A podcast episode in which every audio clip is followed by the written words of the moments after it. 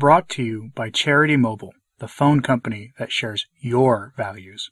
More information is available at charitymobile.com. Today I have for you a educational piece on modernism. It's an article written by the late John Vennari for Catholic Family News originally. A special thank you to Matt Gaspers of Catholic Family News, who gave me permission to read this article for you. He wrote this, I think, in 2014 about the um, well, the synod going on at the time. And he connects the dots with really an underlying error of modernism that most people don't understand and have never really confronted in a way that is digestible for people. And it's sort of an inversion of the logical thinking of the Catholic faith. The modernists took the took and described the way the church used to approach issues of any kind and inverted it. Remember about what we say about inversion you know, this is sort of another diabolical inversion here. And they, you know, they inverted that logic. And he explains that for you, and he gives you some examples that I, you know, refer to, you know, with the typical James Martin topic kind of references and that kind of thing. So without further ado, again, thank you to Catholic Family News, which is publishing an article I've written for them in their coming June issue. So look for that and look for a post from me about that. But um, without further ado, John Vennari.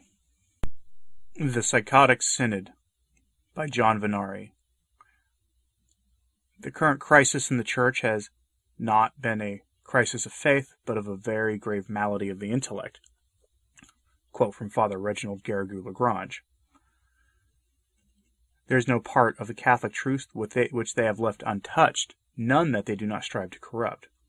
At Vatican II and in the post conciliar period, modernist destruction was applied primarily to doctrine and liturgy now it is applied to Catholic morals. The spirit of modernism is the true spirit at work in the recent synod. The system operates on the modernist notion that certain aspects of Catholic truth can change over time.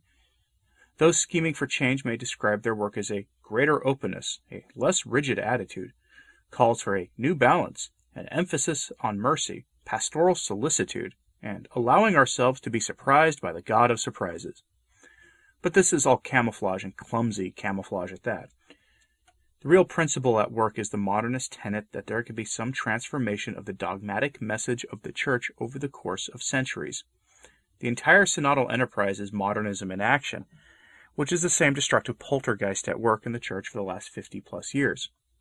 We will demonstrate this truth and will reveal the little known modernist inductive method that is crucial to understanding October's Radical Synod.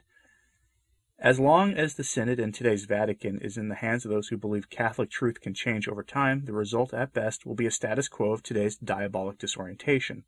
At worst, we will see the dismantling of Catholic morals to the point of praising certain quote unquote positive aspects of cohabitation and the James Martin topic, as was published in the appalling Synod midterm document of October 13th.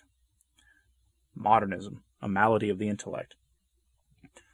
Father Garrigou Lagrange, as noted already, said in 1945, while opposing the agents of the modernist New Theology, that the current crisis in the Church has, quote, been not a crisis of faith, but of a grave malady of the intellect. A central error of modernism is the belief that truth can change over time. This error is deeply rooted malaise in the 20th century Church. It is an error that pre Vatican II popes repeatedly attacked. In 1907, Pope Pius X warned that modernists, quote, pervert the eternal concept of truth he further condemned in his Syllabus of Errors the heretical notion, Truth is no more immutable than man himself, since it evolves with him, in him, and through him. In 1924, the same error is still with us, and the Pope must act again. Here, Pius XI condemns the false proposition that, truth is always in a state of becoming, and consists in a progressive alignment of the understanding with life. As in all progression, nothing is ever determined or fixed. In 1946, the same error remains this time surfacing in a repackaged version of modernism called the New Theology. Here Pius XII warned, quote, There's a good deal of talk, but without the necessary clarity of concept about a quote, new theology, which must be in constant transformation, following the example of all other things in the world, which are in a constant state of flux and movement, without ever reaching their term. If we were to accept such an opinion, what would become of the unchangeable dogmas of the Catholic faith, and what would become of the unity and stability of the faith? Pope Pius XII closes with a rhetorical question. He is telling us the new theology will bring about the destruction of the unchangeable dogmas of the Catholic faith and the dismantling of the unity and stability of the faith. In other words, the very state of affairs in which we now live, the very state of affairs brought about by Vatican II, wherein the new theology triumphed. The proponents of the modernist new theology are names we well know. Fathers Henry de Lubac, Dominic Chanute, Karl Rahner, Hans Urs von Balthasar, Yves Congar, Henry Bouillard, jo- Joseph Ratzinger, Archbishop Karol Wojtyla, and others, the who's who list of Vatican II periti. What remains is to explain a key method by which a modernist change of doctrine was effected by conciliar theology, and to show the same principles operative in the 2014 Synod was, as was recently admitted by a jubilant progressivist. The new doctrine. Modernist theologians overturn the entire theological method to distort Catholic truth. I ask the reader to stay with me as I explain, since there are definite insights to be gained in understanding their methodology. In 2003, I attended as an observer an interfaith conference held in Fatima, Portugal. Jesuit Father Jacques Dupuy, the popular interreligious theologian, gave a keynote speech. Regarding the Council of Florence's infallible doctrine, no salvation outside the Church, Dupuy said in disgust, There is no need to invoke here that horrible text from the Council of Florence in 1442. Father Dupuy also said the purpose of dialogue is not to convert the others to Catholicism, but rather to help a Christian become a better Christian and others to become better members of their own. Father Dupuy further claimed that the Holy Spirit is present and operative in various sacred books. He is present and operative in the sacred rites of any name specific religion that our host will not let me name. How did those at the Fatima conference refer, react to Father Dupuy's audacity? With grand applause. Even more disturbing, the room contained the brass, uh, the top brass of the Portuguese hierarchy, including the Fatima Shrine Rector, Bishop of Fatima, Cardinal Patriarch of Lisbon, and even Archbishop Fitzgerald from the Vatican. Worse, the next day, Archbishop Michael Fitzgerald, then prefect of the Vatican's Pontifical Council for Interreligious Dialogue, told the Congress, quote, Father Dupuy yesterday explained the theological basis of the establishment of relations with peoples of other ways. In other words, Archbishop Fitzgerald praised Dupuy's heresies. Why am I telling this story? Because it has direct bearing on the modernist principles at work at the 2014 Synod deductive versus inductive. How did Father Dupuy arrive at this new and false notion of Catholic quote unquote truth? His answer is in his book 1997's 2001's Toward a Christian Theology of Religious Pluralism and in his 2003 work Christianity and the Religions from Confrontation to Dialogue. In Toward a Christian Theology of Religious Pluralism, he claims that there are two methods at arriving at a theological conclusion the deductive, the old method, and the inductive, the new approach. In the deductive method, we start with an unchangeable dogma of the Catholic Church. We then look to a given situation, social phenomenon, or historical development, and interpret the situation by means of the dogma. The dogma is fixed, it cannot change, and it is the permanent basis on which to derive any theological conclusion or pastoral solution. An example. Starting around 1910, there was a new movement among Protestants called the Ecumenical Movement, an enterprise that captured the imagination of many. How does a Catholic regard it? He starts with the doctrine, no salvation outside the church, and concludes that any rapprochement with Protestants must have one purpose alone to bring the non Catholic into the church. As Pius XI taught, quote, there is but one way in which the unity of Christians may be fostered, and that is by fostering the return to the one true Catholic Church of Christ of those who are separated from it. Thus you start with Catholic dogma, which cannot be altered in any way, and arrive at sound conclusion based on dogma. Jacques Dupuy says, however, that this is one method, but it is not the only method. There is also the inductive method, which I will soon describe. Dupuy faults the deductive method because 1. It is drawn from abstract principles. 2. It allegedly leaves one cut off from reality. 3. It is uh, prejudicially dogmatic to outside reality. Dupuy says the deductive method is now replaced by a new approach, the inductive method, which he says follows from Vatican II's Optatum Totius. Here's how the new inductive approach works. We will quote Dupuy and then give a quick explanation. Dupuy says, quote, a mythological about face took place with the progressive introduction of a reverse method, which, in contradiction to the earlier ones, can be qualified as inductive. It is no longer a question of going from the principles to concrete application, but in the opposite direction, or taking as a point of departure from the reality as experienced today with the problems that it raises to search for, in light of renewed messages through theological reflection, a Christian solution to those problems. This quote is found in the opening pages of Toward a Christian Theology of Religious Pluralism. He lays out his principles from the beginning. Here's what Dupuy is saying. In the inductive method, we do not start with the unchanging dogma. We cannot have rigorism, as Jesuit Bergoglio reminds us at every opportunity. Rather, we start with the lived experience of those in the world around us. Then, starting with this lived experience, we scan various church documents and passages from Scripture to build a theology or new pastoral practices that takes these real life experiences into account. Dupuy used this inductive method to build a new theology of interrelations, dialogue, and ecumenism. For example, in his talk at Fatima, Dupuy twisted the meaning of the opening of St. John's Gospel when it speaks of Christ, quote, It was the true light that enlightens every man who comes in the world. Dupuy claimed we can therefore conclude that men of all religion have this true light of Christ inside them, whether they know it or not. They already incorporated into God through this light, no need to become Catholic, and therefore sacred scripture supports interreligious dialogue. Now here's the catch. Father Dupuy got in trouble over this book with Cardinal Ratzinger under John Paul II in January 2001. Ratzinger published a formal quote-unquote notification warning of five problems with Dupuy's book, which we quote below.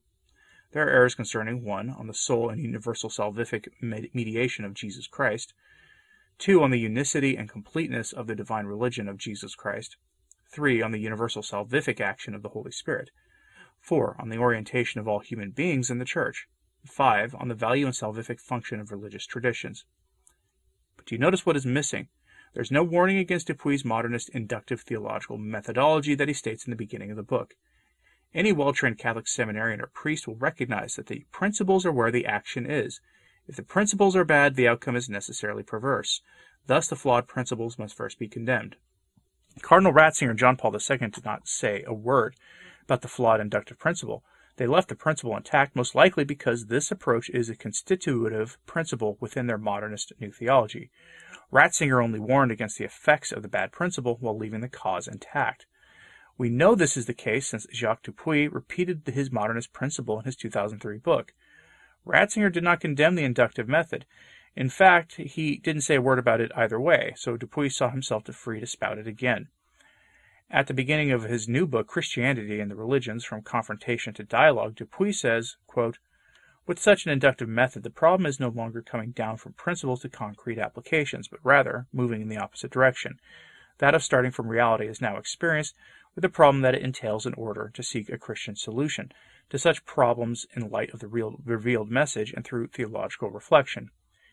He goes on to speak of this new approach with regard to interreligious dialogue and concludes These are indeed questions, but not abstract, but quite concrete that demand of the theology of religions a detailed response based on sincere reinterpretation of revealed data.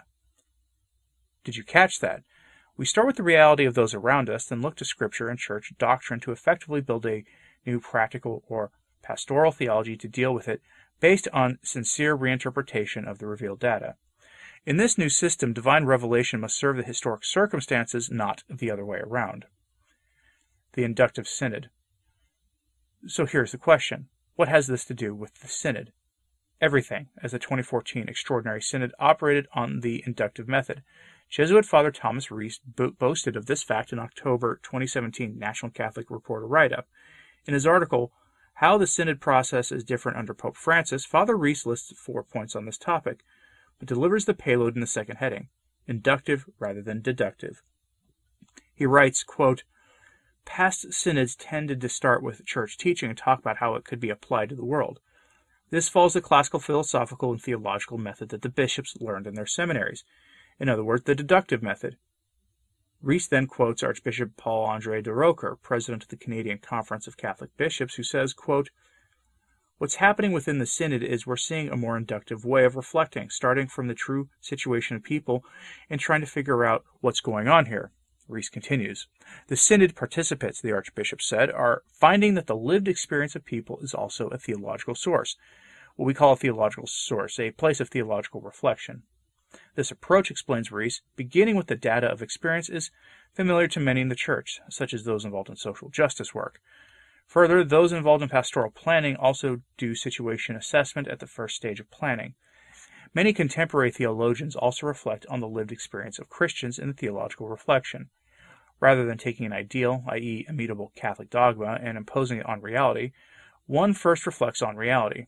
This method goes a long way of explaining, for example, Cardinal Kasper's proposal for the synod. He starts not with the immutable Catholic doctrine, but with the lived experience of those who broke the nuptial sacrament and then got the secular parody of it, and he describes them as Catholics who are in difficult circumstances. Thus, we should apply in Dupuy's words a revealed re- a reinterpretation of the revealed data to arrive at a pastoral solution that allows them to receive the Holy Eucharist. Here's another quote unquote concrete reality confronting the Synod Fathers. The vice of the James Martin topic is on the rise, and a growing number of Catholics confront their pro- this problem in their homes and families.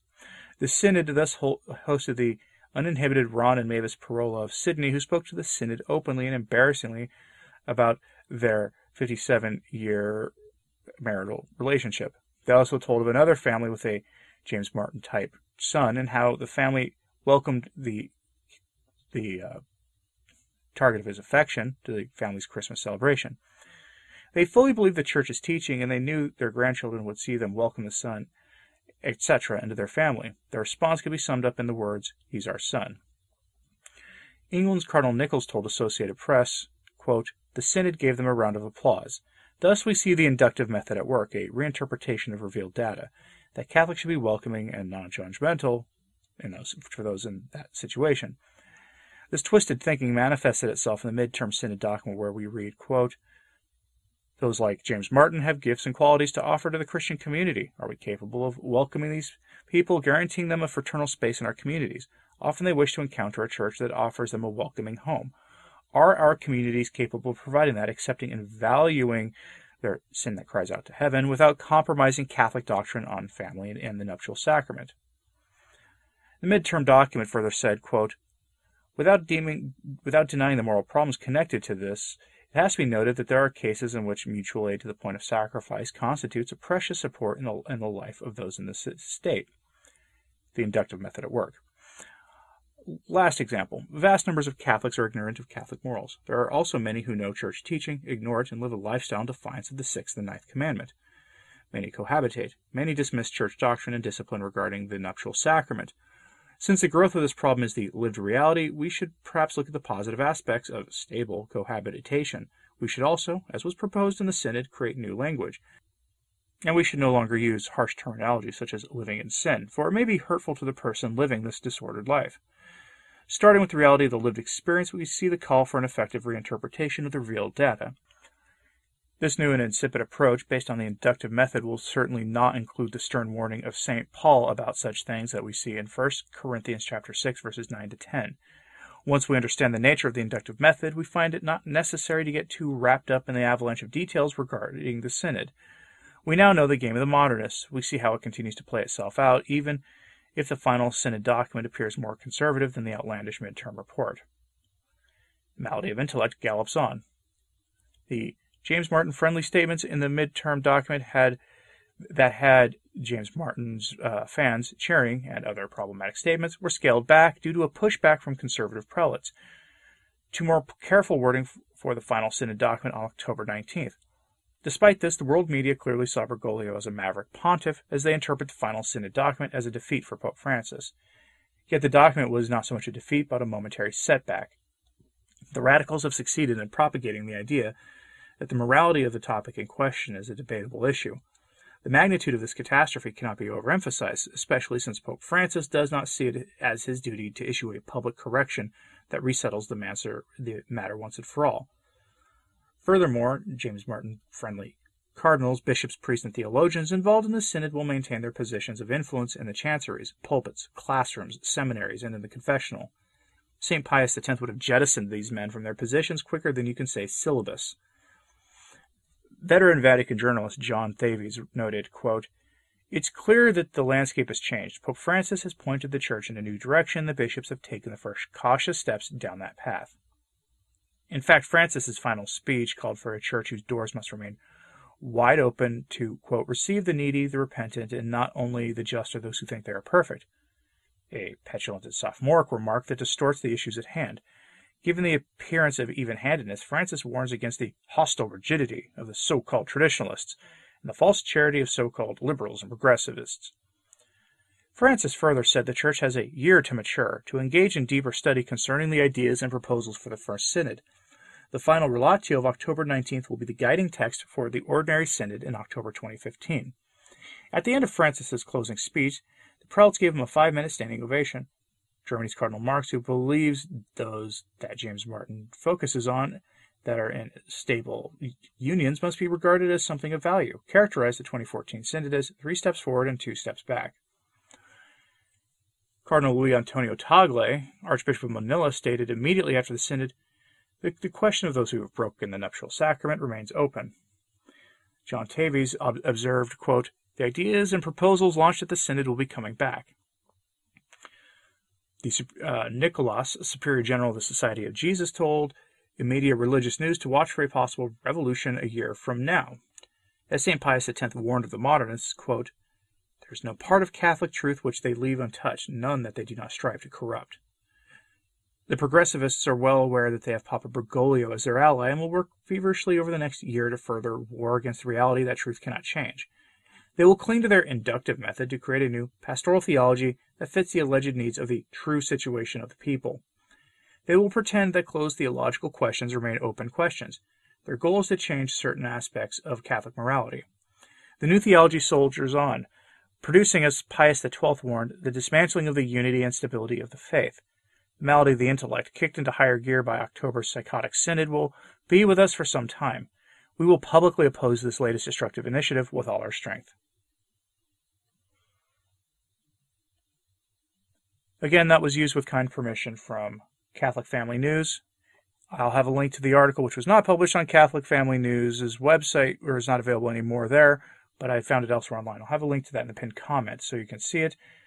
And again, I have an article coming out in Catholic Family News for their June issue about some of the very kinds of statements Francis made here. So keep an eye out for when that actually is released, and you'll get a link from me uh, in the comments of a video or in the sources page at returntotradition.org at that time.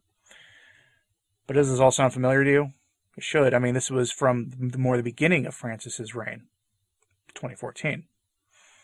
Things haven't changed much, have they? Let me know in the comments what you thought about this, and like and subscribe if you haven't. It really does help. As always, pray for the church. I'm Anthony Stine.